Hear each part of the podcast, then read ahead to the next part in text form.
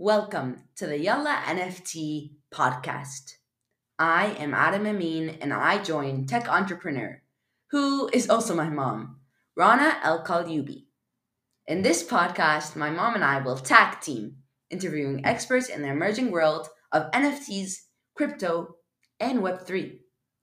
Our goal with this podcast is to amplify the diverse voices in the NFT space and make sure it is inclusive and accessible to everyone. Let's get right into the interview.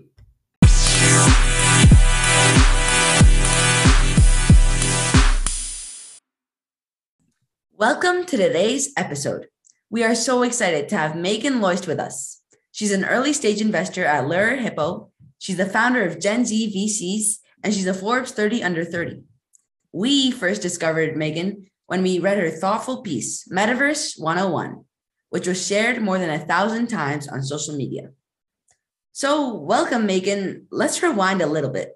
What is Gen Z VCs and what made you start it? Sure, thank you both for having me. So Gen Z VCs, it's the largest and fastest growing community for young people in tech and VC. When you think of Gen Z, that's generally people that are 25 or younger. 1997 is generally the cutoff. I'm technically old. I'm technically an older Gen Z, or what they quote in the press sometimes is like an elder Gen Z. So I'm 24, born 1997. I'm technically the oldest cohort of Gen Z. But what that means is that there is a real moment in time happening for our generation where, like, we are graduating from college, we're starting in the workforce, we're experiencing all of this during COVID, and we have very unique sort of problem sets that I think led to the community becoming what it is. So I started it in November of 2020. I was 2 months into my job at Lerer Hippeau, the youngest on my team by a factor of a decade. And I was also living with my parents at the time because of COVID. Like, I moved back from New York City with my family. And when you're a young person at a venture fund, so much of your job is supposed to be, you know, being the boots on the ground, going and meeting companies, going to events, and I wasn't doing any of that. And I also just didn't have many friends in venture. Like, I didn't have people that I could turn to, like what themes are you looking into? Like, what's interesting? And so the community actually spun out of an article that I wrote. It was Gen Z VCs Weigh In, Top Trends, Favorite Companies, where I interviewed 71 of my peers all over the world. It's when I coined the term Gen Z VC. And yeah, then I started the community, and it went from 30 people to 1,000 in 4 days, and now almost 14,000 a year later. Amazing. Yeah. So what do you actually do in Gen Z VC? Like, what's the experience of it? Sure. So, I mean, I think the Slack community is certainly the core of everything. So it's where people meet one another. And I think any startup community, so much of like the experience and like your affiliation with the brand is having that magic moment. And I think in Gen Z VCs, what that is oftentimes connection and friendship first, because it was initially just for VCs, like Gen Z VCs, but as the community grew, founders joined, students joined, operators and builders joined. And so you just find so much value from different people in the community, and you also give a lot too. So, like, I was on the phone with a founder the other day who was like, oh, like, I actually met a customer through Gen Z VCs last week. Like, thank you so much. He's like, I didn't even realize that you were involved. I'm like, yeah. And that's kind of the beauty of it, right? It's like, it sustains itself. And then what I do, or a lot of what I do rather, is launch kind of new initiatives that support this overarching mission of what I've defined for, like, what is Gen Z VCs? Because it's grown from just a community to being a much larger movement surrounding, or really about, empowering Gen Z voices. So even today, we launched an initiative. Really, it's a marketplace of sort of founder discounts for founders in the community. Most Gen Z founders are first-time founders. They don't have all the resources or connections necessarily to start on day one, but that shouldn't mean that they have limited access to what, you know, other folks do, or just like knowing what that is. So we launched a marketplace with a company called Build First. Business Insider covered our press launch today, which was great, and I can send it to you. Thank you. But yes, like the different things that I do, especially when I think about like building Gen Z VC's brand and growing the community, it's really about launching initiatives and programming that is tailored to people in the community, but also kind of like expands in magnitude on the mission side. Mm-hmm. So I guess, how do you think of yourself? Like, you wear many hats. Are you an investor? Are you a community builder? Are you an influencer? And perhaps tell us a little bit about, like, what does your day-to-day look like? Sure. So I am everything. I think it's very, very difficult to put me in a box, mm-hmm. but I love that. I like being able to do a lot of different types of things and also seeing different parts of myself grow and blossom through different challenges.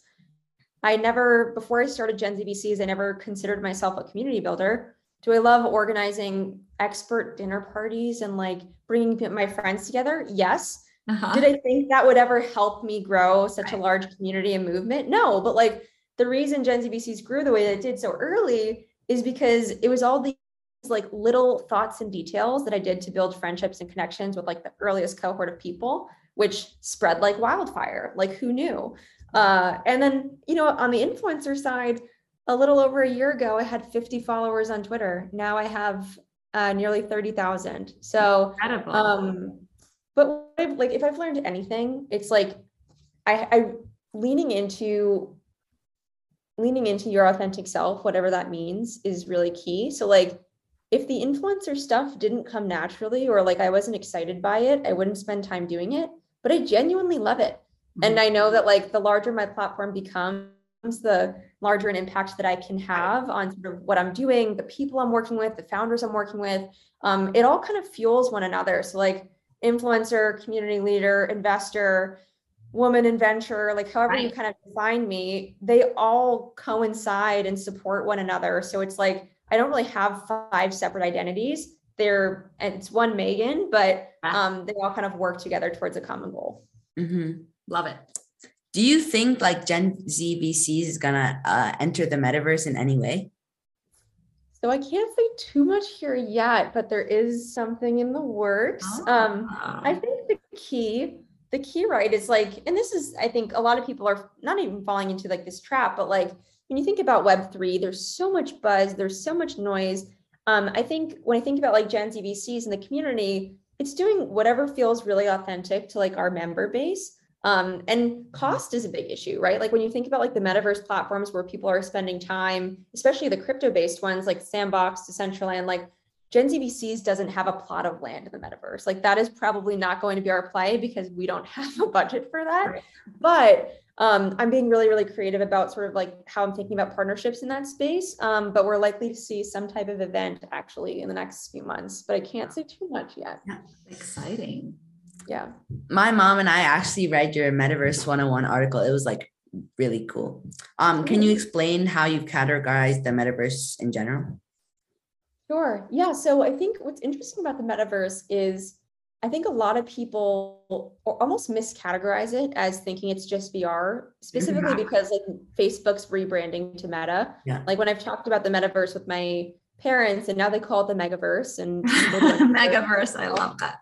Which is very funny because, again, I wrote this article probably in the course of like 5 days. I was like researching in my room, writing for days at a time, and I did not leave my house. Like I did not leave my room. And my parents were like, oh, she's in the Megaverse. She's doing whatever. So it's very funny. But, you know, when I talk about it with my parents, they just assume that's like VR. Like they don't really understand it yet. But I get that because most people, when they think about these types of concepts, it's tied to some type of cultural moment. And so for most of the world, like one of the largest social platforms rebranding, right, 10 plus years in to a new company name is like people take notice. But in reality, I mean, like the metaverse is encompassing of not only VR, but AR platforms like Pokemon Go, but also virtual worlds, which is like traditional games that have been around for a number of years, right? Like Webkinz and Club Penguin, I mentioned in my article, were like kind of the first metaverses that I experienced as a kid. I didn't think of them as the metaverse per se, but they have all the same characteristics, all the way to like virtual, like play to earn games that we're seeing with like Zed Run and Axie Infinity, and also the more traditional sort of like crypto-based metaverses, Decentraland, Sandbox, and then just again, like gaming like universes like Roblox and Fortnite. So it's very, very all encompassing. Mm-hmm.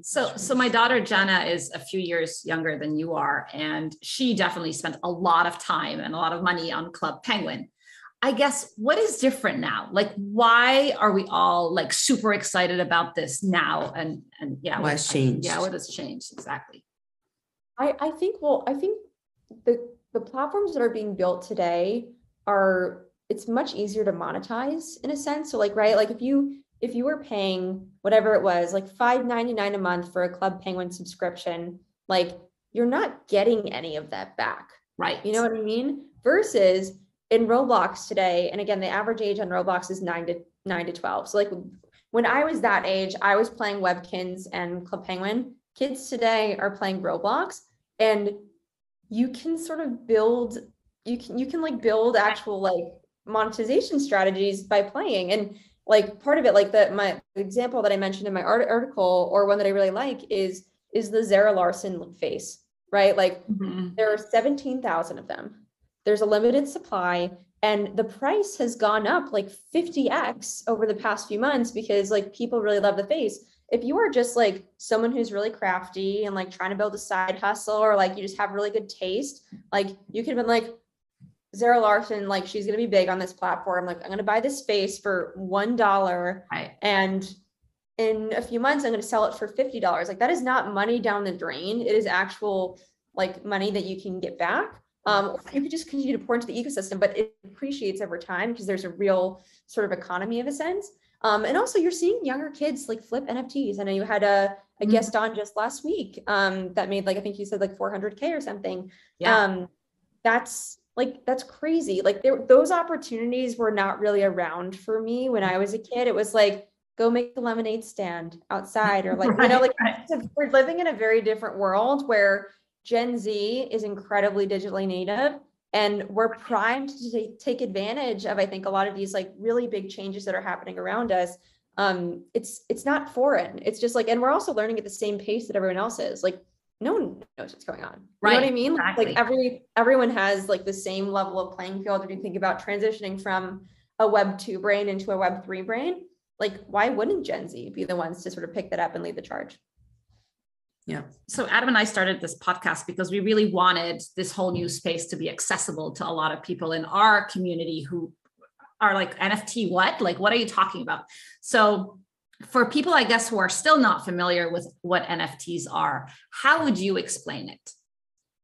Yeah, I remember there was an article I read a long time ago that I thought was really good. It's like NFT means non-fungible token. And the thing that people always get hung up on is the fungible piece. Uh-huh. So like, if I have a Bitcoin and you have a Bitcoin, we were to exchange them, we each have Bitcoin. There's like no difference between what we're trading. Like they're inherently fungible. If I have an Hermes bag that's pink mm-hmm. and you have an Hermes bag that's green, and I said, let's trade, they're the same. That's not true. Like it is like it has like its own unique properties that make it unique in some way, shape, or form. So you can't just trade a 1-for-1 and think, oh, like these are the same, or like say I was trading you an Hermes bag for a Gucci bag. Like those are inherently different things. Same thing if you were to be trading like virtual art, mm-hmm. like NFTs and the blockchain, like one piece of art is not the same as another piece of art. They are not completely fungible. So like that's like the best way that I think is easiest to describe it. But it's again, there, and this is part of the problem with, I think, Web3. So many of the terms are just very complicated and complex. Yeah. But you know, we're still in the very early innings here for sure. Totally. What are some trends in NFTs that, as the market gets more crowded, you personally are keeping an eye on? Yeah, I mean, I like the idea of sort of verticalized marketplaces. I think there's OpenSea has like a, whatever it is, 90% plus market share right now. But there's really interesting sort of like platforms that are popping up here and there that are tackling it in different ways, or layering on NFTs into different markets like sports cards or collectibles, right? So I think that's a pretty interesting space. I like how you talked about fashion in your article. Yeah. Can you kind of give some examples? I thought that was really cool. Yeah, well, I think like the Adidas example, like how Adidas, or honestly, actually, what's probably better is contrasting Adidas versus Dolce & Gabbana and their approaches into joining the metaverse, right? They both did something similar in a sense, launching an NFT collection to announce their approach into the metaverse, whatever that may be. But Adidas launched 30,000 NFTs and sold 24 million in an afternoon. And, you know, it meant different things. It was like, okay, you'll get virtual merch, physical merch, access to events in the metaverse as we build it over time, whatever it may be. Dolce & Gabbana launched 9 unique NFTs or something along those lines, where it was just like, it was very small and curated. And each of those pieces sold for much, much, much larger, higher sums, like in the millions, right? And so both successful in their own right, but very different target audiences and also use cases of like why they make sense. Like Dolce & Gabbana launching 9 NFTs that like tie to some type of fashion show and event. It's very exclusive. Like that makes sense to me. Adidas doing a much larger NFT drop to like appeal to like the massive Adidas fans that are also in the metaverse. Like Adidas partnered with Bored Ape Club and I think CryptoPunks and a few other projects or maybe it wasn't CryptoPunks, don't quote me on that, but they partnered with a few crypto projects to make it like really crypto native. That feels on brand for Adidas. Right. It does. I think that's a good example because it just shows that there's no one way to do NFTs right. What matters is doing what's authentic to your brand, because that's how you get people bought in. Yeah, I love that. How do we make sure that NFTs like are accessible to everyone and especially young people like me or like Gen Z? Yeah, I think it all comes back to the initial drop that you do and accessibility. Because at the end of the day, even when you do partner with like big NFT projects, right? Like it's always the same people that you see around the world. And this helps with making drops successful, but you're kind of continuously kind of perpetuating the system in a way.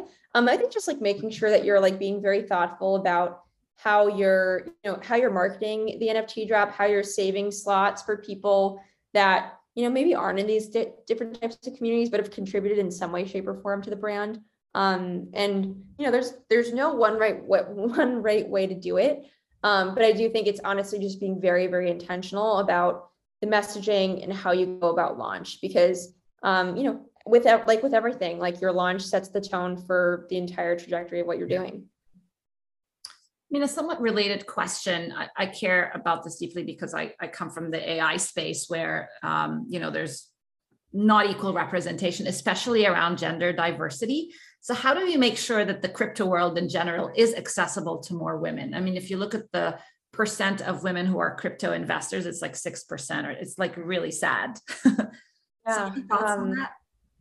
Yeah, well, I think like I think you had messaged me actually about my BFF when they had launched, and I know Jamie there, but I think like projects like that are really interesting. And I mentioned this in my article, but like I think you have to tie some type of cultural significance to what you're doing, and what they're doing. Like their whole thing is like bringing more women into Web3 in a way that's very accessible, and they have like big name celebrities that make that like pitch much more tangible for people, where it's like, oh, like I love Reese Witherspoon. I see her tweeting about the metaverse and like buying NFTs, and now she's in this new project. Like I'm going to go to their event next week. Like I think not necessarily that influencer marketing or influencers have to play like a huge role here, but I think like organizations like my BFF are playing, like they play a very important role because they're essentially they're like mission driven, like interest based communities. And it's very easy, I think, to build a following around something that feels niche, but actually isn't. And so it's just like, you know, it's like, I'm a woman in venture, I'm a woman in crypto. And I love the idea of being able to be more intimately involved and learn myself, but also help other women along the way. Like that's just a very easy mission to get behind and accomplishes what I think we're all trying to do. What do you think it's going to take to get NFTs to scale? Like, when do you think your parents will mainstream? Kind of, will pay attention? I know my parents are. I mean, my dad doesn't even do like online banking. So like, it's going to be a long time for my parents in particular. But again, like I think Ariana Grande doing concerts in the metaverse, right?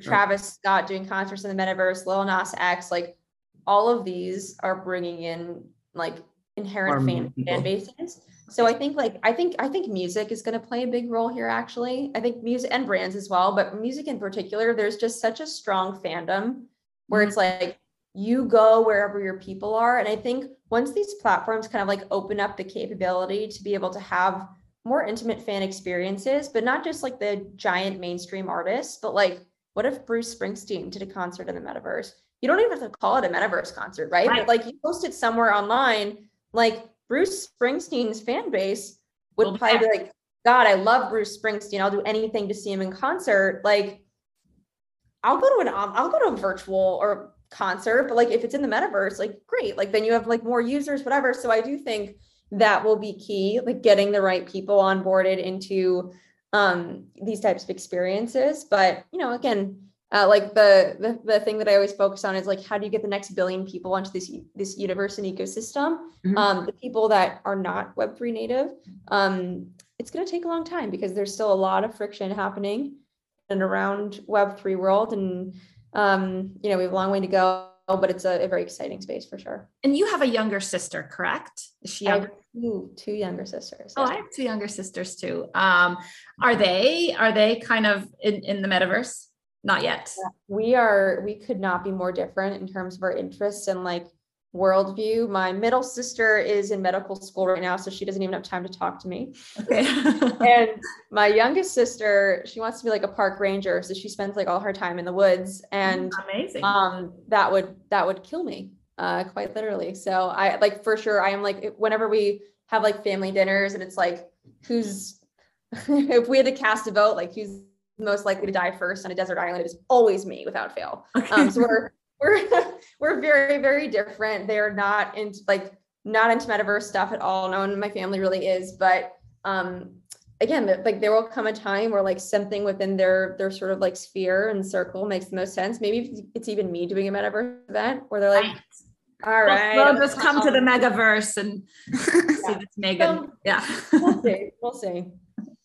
That's great. What advice do you have for people who just want to dive right into the Metaverse and NFTs?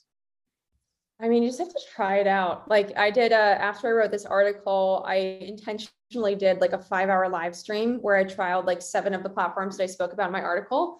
The best way to understand the Metaverse is to experience it wholeheartedly, because there's a lot of little intricacies that you don't really think about until you're experiencing it, where it's like, all right, I've been doing this for 45 minutes now. Like, what do I do? Like, what's keeping me here? Like, those are the questions you ask as an investor, but you learn by experiencing. And I think the same is true. And again, there's no barriers to try a lot of metaverses. The play to earn gaming ones are obviously a little bit harder because there's like a higher buy-in, but like you can just drop into Decentraland and check it out. You can play Club Penguin and be like, well, why is this different from like a new age metaverse? Like you can see it firsthand and experience like, like me winning a race in Zed Run on my live stream. Like I was wildly excited. And I was like, you know, it's a very different, you know, like when you experience it firsthand, you get it. You're like, okay, like this is my magic moment. This is why people are so excited. It makes you want to like come back and be back in that ecosystem. So I think my advice is just like get started. And also figure out like what, if you want to like build thought leadership, if you want to make friends in the metaverse, like figure out like what is your purpose and like why you're doing it and how does it help you move forward in XYZ shape or form. Like for me, it's been so helpful just to like learn about the metaverse through like writing and experiencing things, but you don't see a lot of investors writing or like doing live streams of like what they're doing in the metaverse. Like no one's actually spending time there. So for me, that's a differentiator. It's like, I've spent time in Decentraland. I've spent time in Roblox. Like whenever Paris Hilton is in Roblox, you better believe I'm going to be in Paris world too. And I'm going to be trying to find her in my freaking Roblox avatar that I spent $100 on. But like, that is like, anyone can do that. My younger sisters can do that. You can do that. My parents can do that if they wanted to, but they would never do that. But so I think like anything in life, like just, you have to get started and, you know, the worst you can do is try. Wow. Yeah. And I guess to wrap up, what are you most excited about for the future? Oh gosh, I'm excited about a lot of things. I'm very optimistic. I'm excited to see more young people making waves in this space. Honestly, like, it is always just so impressive to me. I mean, even what you're doing with the podcast, like, I think back to myself in 7th grade, and I was just concerned about making the varsity soccer team and like my grades in math, like just like silly things, right? Like, this is like you're building like real, like, it's so impressive. Like, I just love seeing what young people are doing. I think Gen Z, especially, like, even as we're like, our generation is like getting older. I'm just like always just like more impressed by people that are younger than me. So I just think like, I think we're all gonna kick ass. I don't know if this is a PG podcast, but sorry about that. Absolutely, I agree. And I'll tag along for the ride. It's pretty awesome. Love it. Thank you for joining us. That was pretty awesome. Thank you. Of course. Yeah, thank you for having me, and congrats on 3 episodes. It was great to meet you both. Thank you for reaching out and including me. And I look forward to seeing you when it goes live. Thank you for listening to the Yalla NFT podcast. If you enjoyed, subscribe to us on all platforms and share with at least one friend. See you next time.